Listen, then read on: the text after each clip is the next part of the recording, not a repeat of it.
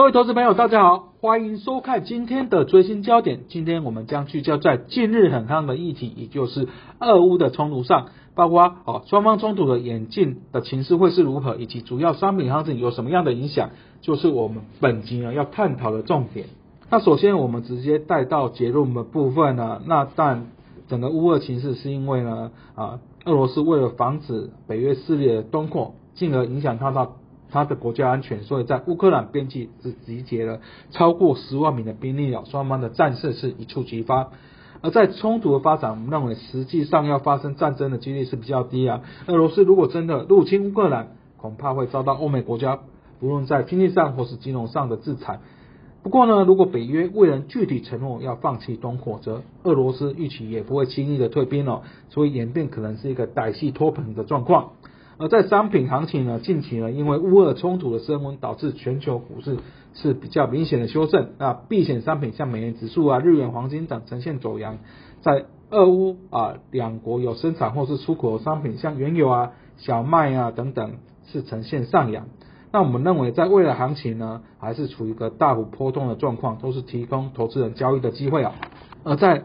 俄乌的冲突，其实呢，这两国呢，过去都是苏联的领土之一哦。那在乌克兰境内，甚至有十七的人口是俄罗斯裔的。那以啊，二零一四年以来，其实在乌克兰东部就爆发明显的冲突，特别是亲俄势力呢，这边是把持在乌东的地方，所以乌克兰就是希望可以恢复完整的领土，那并寻求是加入北约的保护。俄罗斯部分则是希望在乌东地区的顿巴斯地区，它有广泛的自治权，也就是所谓的特殊地位啊，因为这边就本来就是亲俄势力所把持哈。所以我们看到，在近日呢，啊，这个乌克兰的政府军也被啊俄罗斯的媒体指控呢，对在乌东地区的啊这个卢甘斯克等共和国等啊，是共发射超过四百多枚的的炮弹呢，导致成千上万的居民是流离失所的状况。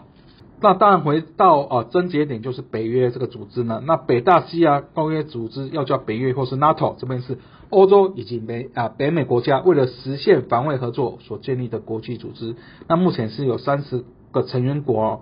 只要任何一个北约成员啊成员国遭受到武力攻击啊，其他成员国就会彼此伸出援手。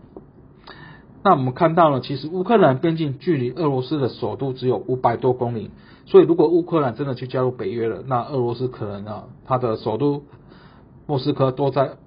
啊这个北约的。导弹飞弹的射程范围之内哦，而俄罗斯就在去年的十二月呢，提出了所谓的安全草案哦。这个安全草案是禁止北约东扩，那不可以再接受前苏联的国家加入。另外呢，啊，美国不可以在非北约的前苏联国家设立军事基地或是进行所谓的军事合作，也不可以设置呢威胁对方安全的军队、武器啊、中短程导弹等等。啊，这边呢啊，具体的就是要防止呢啊北约的啊武力哈。射程涵盖整个俄罗斯的领土，那当然这样的冲突呢，就会导致一些商品哦啊呈现啊价格波动的状况。首先看到是轻原油，那轻原油以俄罗斯来说，以二零二一年的原油产量，俄罗斯占比是达到十一 percent，这边甚至比沙特阿拉伯的十 percent 来的高哦。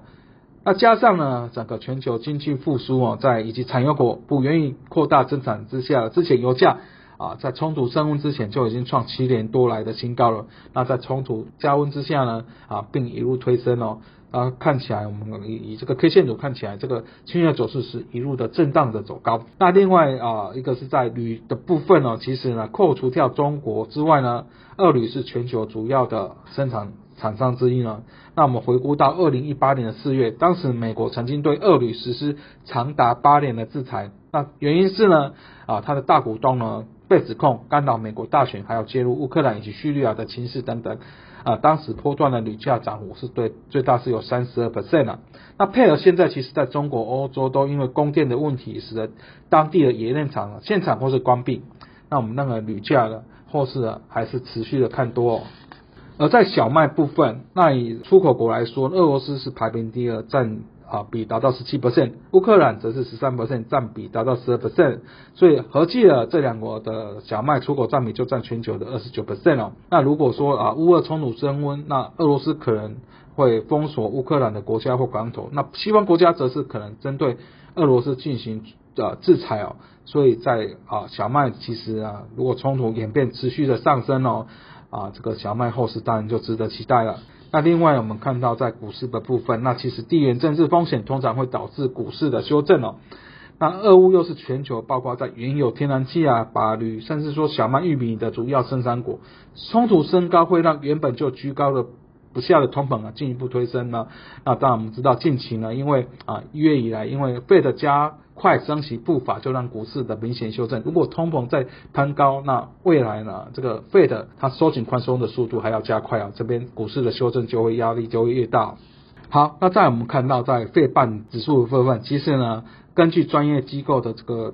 指出呢，其实在美国半导体关键材料中有超过九十 percent 的奶气这边是由乌克兰供应了，三十五 percent 的钯则是来自俄罗斯。所以如果说乌俄冲突升温，就有让半导体呢啊断裂的风险上升哦。所以我们看到在二月十一日当天呢，乌俄冲突升温就导致呢非半指数是暴跌了接近五 percent。而另外一个商品则是在可以留意到黄金的部分哦，但。俄乌情势紧张就会导致避险情绪升温，避险商品包括黄金啊、美元指数、日元近期都有不错的表现。那配合通膨居高不下，那我们知道黄金有保值的功能哦，这边提升呢、推升呢，黄金的近期是呈现一个强势。而我们回顾一下，在二零一四年的时候呢，这时候啊俄俄罗斯是入侵了乌克兰的克里米亚，那当时我们看到一些啊相关的啊产品呢、商品呢，包括天然气或是小麦。都有比较激烈的波动哦，另外包括标普五百指数，我们在也是呈现一个啊波动加剧的状况。那总结呢，我们认为呢，在短线呢，乌尔紧张形势是呈现升温哦，那使得股市呈现压回修正，避险商品呢。例如黄金等等，它是需求买气的推升。那两国生产的商品，包括轻油或是小麦，则呈现一个上涨的趋势。那不过呢，未来如果冲突缓和，我们认为股市可以反弹走高；而在避险商商品呢，啊，则是呈现一个承压的走低。那轻油或是小麦，则是可能会有高档拉回哦。那最后呢，我们再推广一下我们的研究最前线，包括与分析师有约系列、翠学院系列以及元大奇新闻。都欢迎各位按赞、订阅以及分享。那以上是我们今天的最新焦点，我们下次见。